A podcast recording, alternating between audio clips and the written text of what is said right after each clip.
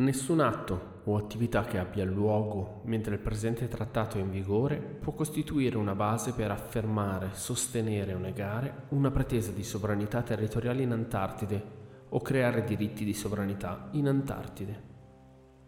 Il Trattato Antartico. Ciao a tutti, sono Alessandro e bentornati ad una nuova puntata del podcast Da qui al Polo.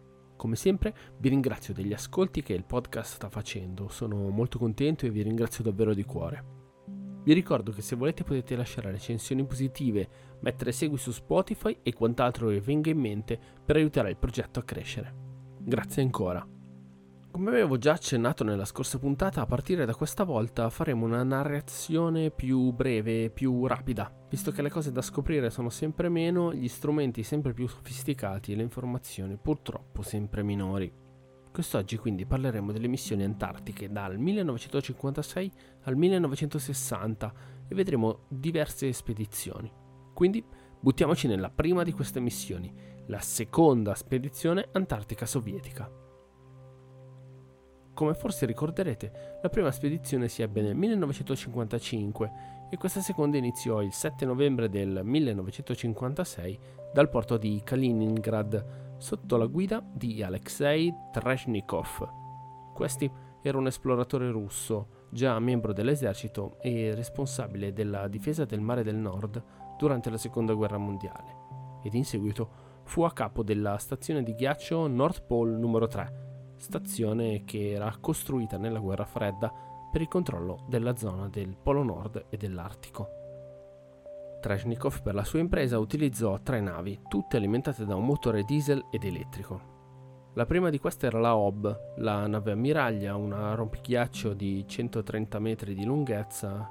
La seconda era la Lena, anch'essa un rompighiaccio, e la terza era la Cooperazia, forse, non lo so russo. Comunque era usata come nave da trasporto per vettovaglie e materiali. Scopo della missione era quello di seguire le orme della missione precedente, riprendendo il lavoro già svolto e dare ovviamente il cambio agli uomini che erano già in continente. Quindi si sarebbero dovuti anche iniziare i lavori scientifici per l'anno geofisico internazionale, in particolare andando a mappare i ghiacciai e monitorando la fauna selvatica dell'Antartide. A tutto questo si deve aggiungere che si decise di costruire due stazioni scientifiche temporanee nella zona del polo sud magnetico e del polo dell'inaccessibilità. Per chi se lo fosse perso, il polo dell'inaccessibilità è il punto del continente più lontano da tutte le coste, quindi piuttosto distante dal reale polo sud geografico. Inoltre, non vanno dimenticati, come altri obiettivi della missione, analisi di glaciologia sull'altopiano antartico grazie a slitte e a trattori e studi oceanografici nel viaggio per raggiungere l'Antartide. La missione fu un nuovo successo sovietico e per questo motivo Tryoshnikov venne considerato uno dei più importanti esploratori del Polo Sud russo. Vista la sua capacità, gli sarà affidata nuovamente una missione, la spedizione numero 13 dei sovietici in Antartide, al termine della carriera polare egli sarà anche presidente della Società Geografica Russa e dell'Istituto di ricerca artica ed antartica dell'Unione Sovietica. Bene, dopo aver accennato a questa spedizione russa, andiamo avanti nel tempo e partiamo dalla prima missione antartica della Nuova Zelanda. Ebbene sì, dopo essere stati per tanto tempo una base di partenza per le missioni polari inglesi, anche i neozelandesi decisero di cimentarsi nell'esplorazione del Polo Sud. Organizzarono così un grande numero di spedizioni, che furono in termini generali piuttosto piccole e che servirono però per rinominare diverse zone del continente.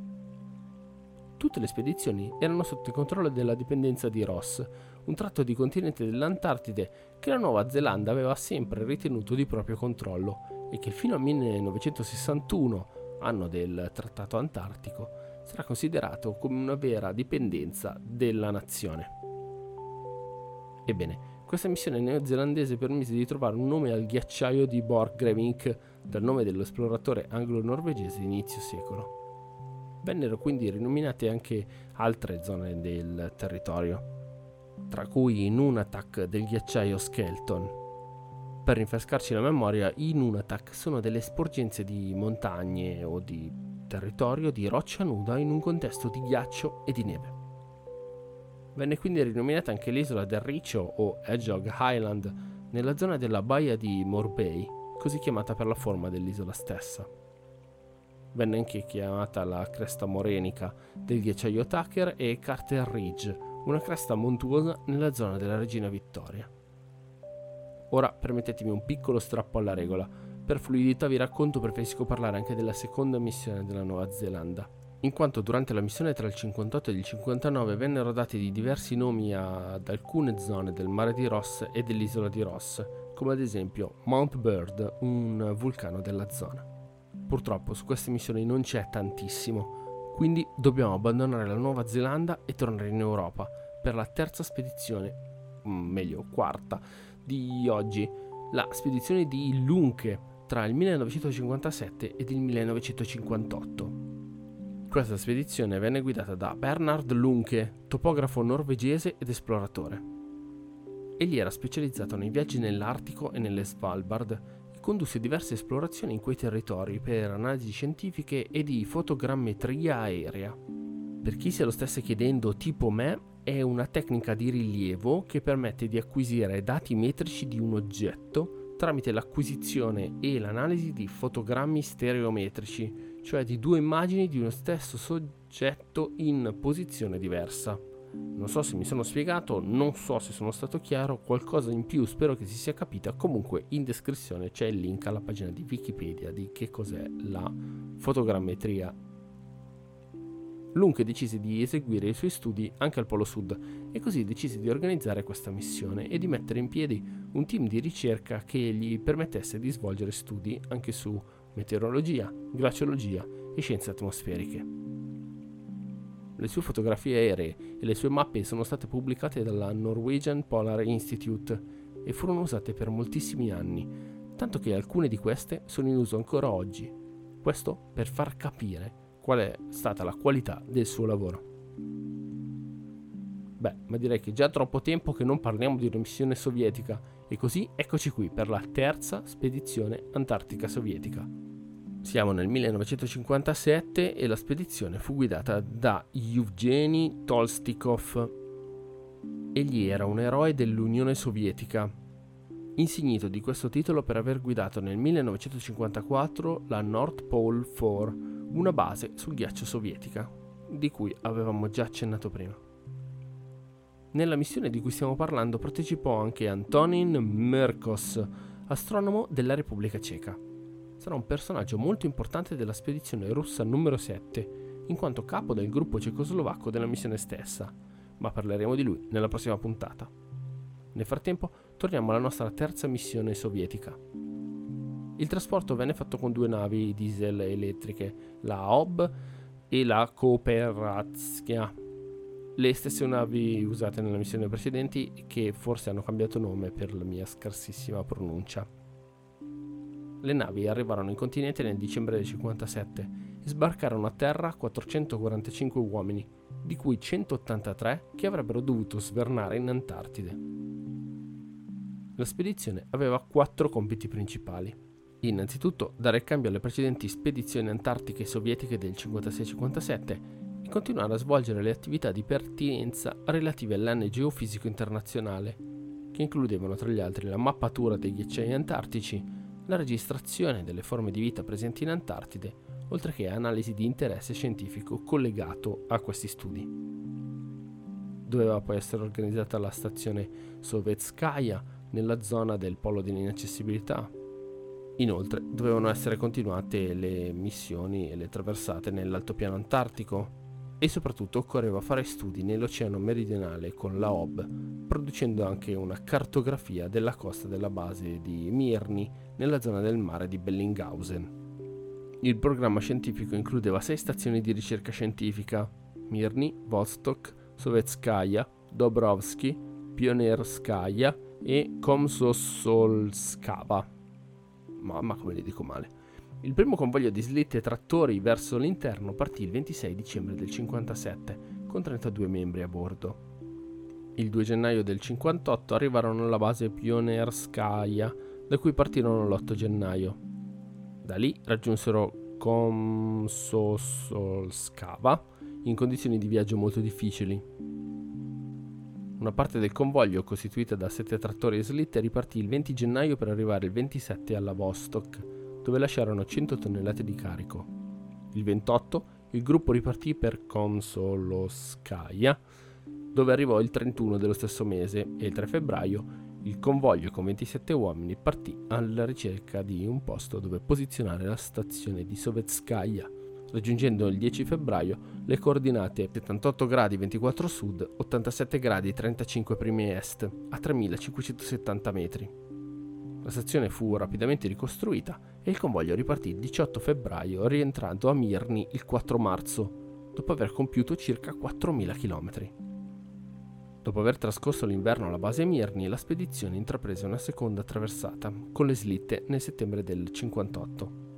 Uno dei gruppi degli esploratori raggiunse il polo dell'inaccessibilità sud e vi costruì la relativa base di ricerca il 14 dicembre dello stesso anno. Abbiamo raccontato tre missioni, ma perché fermarsi? Eccoci quindi con la quarta missione sovietica in Antartide. Questa venne comandata da Alessandr Gravilovich Dralkin, oceanografo, geografo ed esploratore russo. Fu a capo di questa missione e della settima missione, lavorando alla base del Polo Nord 4 tra il 54 ed il 57. Nel corso di questa spedizione si usarono quattro slitte a motore e tre grandi trattori progettati appositamente per il tragitto tra la base Vodstock ed il Polo Sud. Questa base sorge nel pieno dell'altopiano antartico e fu aperta il 16 dicembre del 1957 ed è una delle basi più continue dal punto di vista dell'operatività, con 25 ospiti nel corso dell'anno. Rappresenta ancora oggi un importante centro di studio del clima antartico.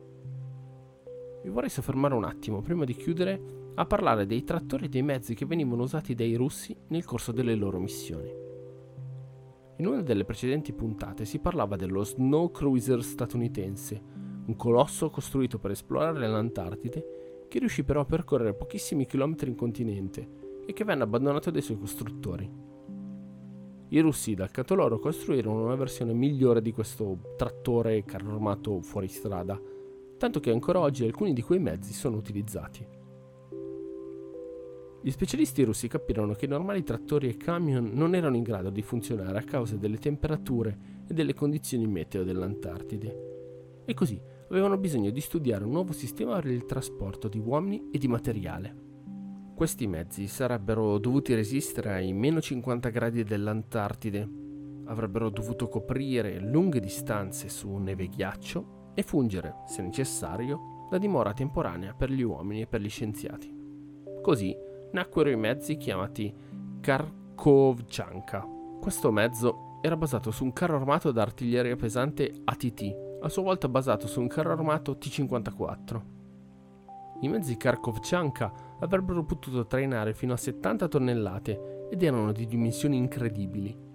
8,5 metri di lunghezza, 3,5 di larghezza e 4 di altezza, per una velocità compresa tra i 5 e gli 11 km h in totale la superficie del mezzo era di 28 metri quadri, praticamente un monolocale, con cabina, officina, cucina, camera da letto per 6 persone, servizi, mensa e vestibolo.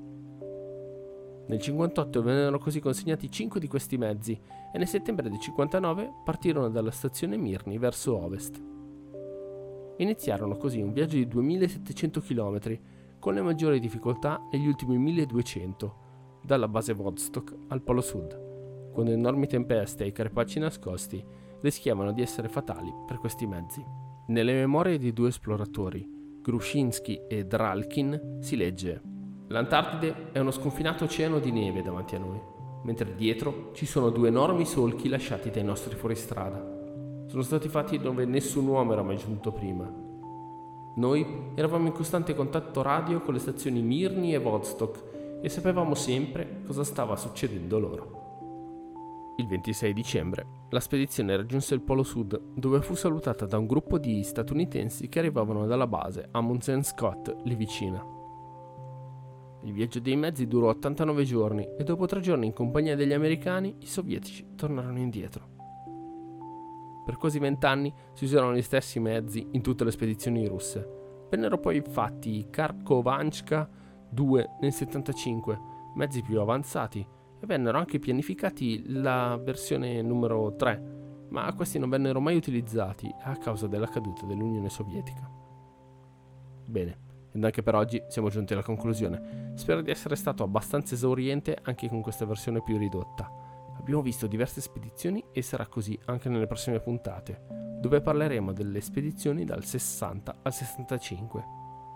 Vi ringrazio ancora di cuore e vi lascio con una frase riportata dal Soviet News in cui si racconta della quarta missione polare sovietica. Alla prossima! La spedizione compì un lungo tragitto scientifico, dalle sponde dell'Oceano Indiano al polo sud geografico e ritornando poi alla base Vodstock, compiendo un percorso complessivo di 2500 miglia.